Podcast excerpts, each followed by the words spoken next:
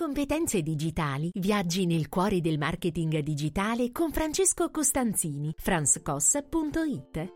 Ogni episodio è una finestra sui metodi più efficaci per comunicare il tuo business, affinare il tuo profilo professionale e valorizzare le tue passioni, mantenendo alta la tua reputazione. Puntata dopo puntata, Francesco sarà al tuo fianco per rinforzare la tua identità digitale e guidarti verso un uso del web più efficace e consapevole. Buon ascolto!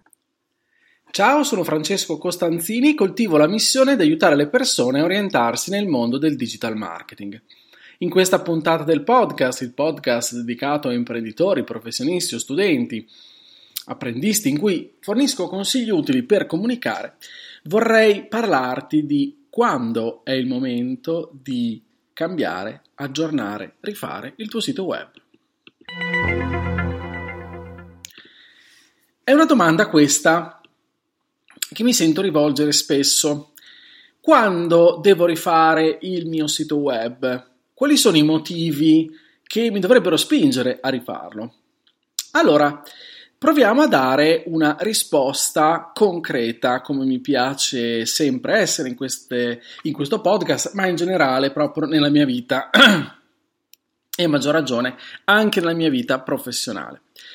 Ecco, se il tuo problema in questo momento è il sito web, cioè capisci che qualcosa non funziona o Mm, ti sembra oppure ti hanno detto che dovresti effettuare dei cambiamenti, modifiche o rifare tutto da capo, insomma, se sei in panne, se sei un po' in confusione, ascolta bene perché dovrei darti alcuni elementi di giudizio. Proprio per rispondere a questa fatidica domanda, come faccio a capire quando e perché dovrei cambiare o rifare il mio sito web? Ecco, i segnali che indicano che potrebbe essere proprio giunto quel momento. Innanzitutto dobbiamo dire, voglio ricordare, che la soggettività nel giudizio di un sito web è assolutamente irrilevante. Nel senso che non ha assoluto valore un giudizio, un mero giudizio che si basa sull'estetica, quanto più su elementi prettamente soggettivi. È fondamentale valutare se il, se il tuo sito raggiunge i suoi obiettivi oppure no. Quali sono questi obiettivi che ti sei dato quando hai realizzato, quando hai fatto realizzare questo sito web? Le vendite online, una presenza istituzionale, un branding personale? allora pensa che il giudizio complessivo deve rimanere ancorato a valutazioni tecniche specifiche e legate agli obiettivi. Quindi, certe valutazioni tecniche specifiche dovranno farle, potranno farle persone che hanno una certa competenza, magari tu potresti essere tra queste, ma soprattutto tu dovrai fare le tue valutazioni su quelli che sono stati gli obiettivi che ti hanno spinto a creare il sito e a che punto sei ora. Altro elemento di valutazione saranno i contenuti che hai creato, che hai realizzato, hai fatto realizzare, che dovrebbero essere coerenti con gli obiettivi ricercati. E ripeto, l'aspetto grafico estetico è quello che viene meno. È quello che vale meno in questo momento. Non perché non valga in assoluto, è importante, ci mancherebbe altro, ma vale eh, il giusto perché deve essere guardato sotto gli occhi più esperti di marketing, SEO, copywriting, eccetera, eccetera. Anche di grafica web, ovviamente. Ma perché ti sto dicendo questo? Perché è molto facile che chi non se ne intende possa dare dei giudizi bello, brutto, ma non hanno assolutamente valore questi giudizi. Sono, ripeto, soggettivi, si basano su canoni estetici che tra l'altro sono appunto molto diversi gli uni dagli altri, tra le altre cose. L'efficacia del sito, di un sito, è definita dai risultati che esso ottiene, ad esempio vendite o generazione di contatti mirati. Allora, punto primo. Innanzitutto ti potresti rendere conto che hai una serie di prodotti o servizi che non hanno ricevuto l'attenzione che meritano, oppure ti accorgi magari che ti stanno richiedendo servizi e prodotti che sul tuo sito non ci sono, non sono affrontati oppure non sono approfonditi. Ecco, questo è indubbiamente il rapido e più semplice indizio che potrebbe indurti no, a cambiare qualcosa. Perché a questo punto potresti integrare con dei contenuti rilevanti quello che ti manca o quello che tu vorresti valorizzare meglio, in modo che tu possa poi trovare alla fine qualcuno là fuori interessato a fare a avvalersi della tua, della tua competenza o del tuo prodotto per le loro esigenze. Quindi questo è il primo motivo, ti manca qualcosa eh, online, o meglio, ti occupi di un qualcosa nella pratica, concretamente, e non trovi riscontro che in online questa cosa venga comunicata.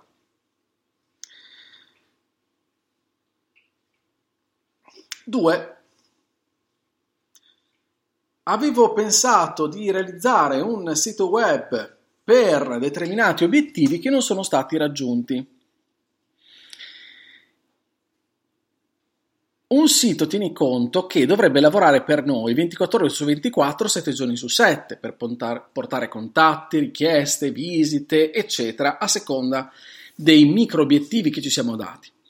Se il tuo sito, scusami, risuona nel vuoto, Probabilmente quindi non ricevi nessuna richiesta, non hai nessun contatto, non hai nessun riscontro rispetto al tuo sito. Ecco che potresti anche chiederti, ma il mio sito è stato preso in consegna da Google? Le persone lo trovano? Puoi fare qualche ricerca online su come questo si possa verificare, oppure chiedi a un esperto, ed ecco che già potresti darti altre risposte. Chiaramente devi a questo punto rifare un po' il lavoro, ok? Perché è bene vestirti con il vestito migliore possibile e che questo possa, tornando un po' alla metafora di prima, risuonare nel web, quindi che non ci sia quel silenzio digitale del, del tuo sito che è praticamente invisibile se non a te. Terzo punto,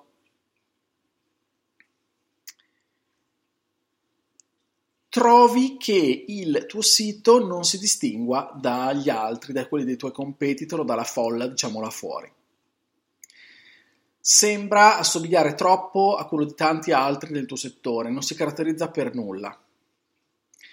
Oppure leggi la pagina del chi siamo del tuo sito e magari ti viene in mente che quella pagina potrebbe essere associata anche ad aziende che fanno tutt'altro rispetto a te. Tutto ciò chiaramente non va bene. Un sito web deve essere unico, deve comunicare la tua storia, i tuoi valori, ciò che ti rende unico e diverso dagli altri. Quindi, se trovi che tutto questo non sia rappresentato da questo prodotto digitale, ecco che questo è un altro segnale che devi cambiare qualcosa.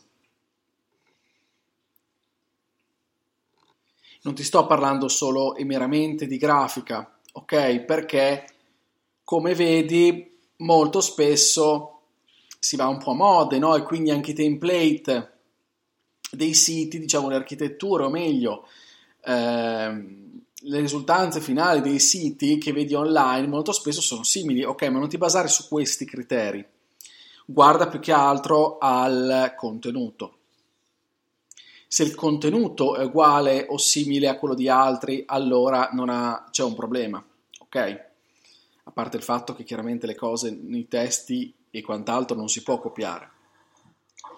Ma quello che dicevo prima, tornando al concetto di partenza è che comunque questo tuo questo prodotto online ti deve rappresentare al 100% e quindi deve parlare come parli tu, deve raccontare la tua storia, i tuoi valori, i valori della tua azienda, della tua realtà, della tua professione. Oltre che, ripeto ancora una volta, ehm, essere affine al tuo stile, ma soprattutto facendo emergere quella che è la, sua, la tua diversità sul mercato rispetto agli altri. Mi raccomando, evita il più possibile tutto ciò che non ti fa distinguere. Usando quelle formule che non comunicano, che non dicono nulla assolutamente di te, che mi piace chiamare killer, del quale ho parlato in altre puntate, magari ti linko in descrizione la puntata in cui ho parlato delle frasi killer. Elimina tutti quei luoghi comuni che non risuonano davvero con te,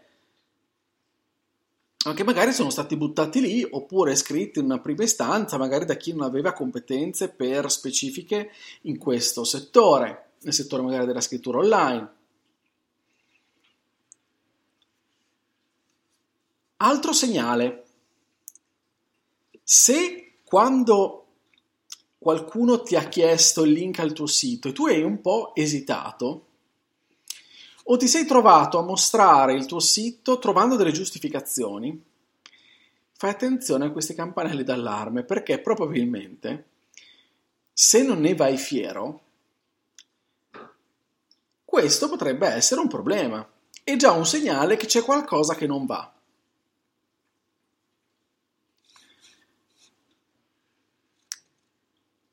ripeto, fai attenzione a distinguere no, la mera soggettività della grafica, eccetera, dal un giudizio più a 360 gradi. Però se hai quella sensazione, so, un po' di vergognarti di quel prodotto che è online, ecco, allora vuol dire che c'è qualcosa che non va. Torniamo a un concetto che ho sottolineato anche prima, ma che è un altro elemento in più di valutazione se cerchi il tuo sito e fai anche tu fatica a trovare le pagine del tuo sito con le ricerche, prova a immaginare no, i tuoi potenziali clienti. Un sito invece ben ottimizzato e ben presente è come eh, è importantissimo perché fa risuonare la tua presenza. Non che questo sia sinonimo chiaramente di eh, successo assicurato? Ovviamente no. Però intanto il primo passo è farci trovare, è farti trovare. E questo dipende dalla qualità, dalla qualità soprattutto dei contenuti, della struttura del sito. E allora forse una figura come SEO copywriter è ciò di cui hai bisogno. Magari non sapevi, ma ne hai un gran bisogno. Altro elemento Quando guardi il tuo sito tu, eh, sullo smartphone, vedi dei disastri, vedi qualcosa che non va? Fai attenzione perché oltre ai parametri di Google, di cui parleremo magari in un'altra puntata, cui già avevo accennato puntate fa, ma sono questioni un po' tecniche, sono le persone stesse che non apprezzano, no? laddove appunto trovano un sito che dovrebbe dare delle risposte e si visualizza male, non si carica correttamente, fa solamente nervosire gli utenti, magari si carica troppo lentamente quindi non fai altro che farli scappare. Il sito è un nostro alleato, dobbiamo curarlo come tale. Se non è così, non è un alleato del nostro business, ecco che a quel punto dovremo prendere dei provvedimenti. Provvedimenti che molto spesso sono radicali.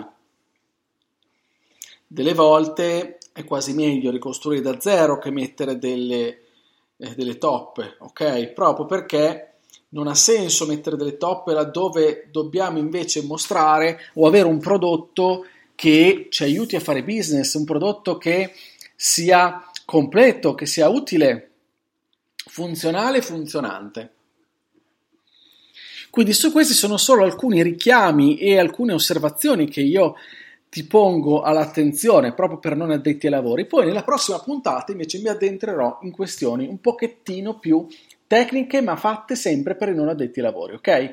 Quindi questa, finisco questa prima parte con queste motivazioni che ti possono risuonare e se ti risuonano, ecco, hai già dei campanelli d'allarme sul fatto che forse probabilmente dovresti rifare il tuo sito web.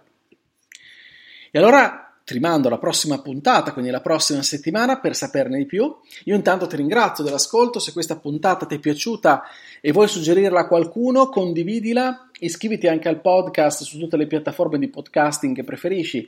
E per non perdere tutti gli altri episodi ti aspetto anche sulla mia casa, il mio sito franzcos.it, lì troverai anche altri riferimenti, contenuti utili, ma soprattutto ti chiedo di iscrivermi su Telegram, io sono Franz Koss, fammi sapere come la pensi.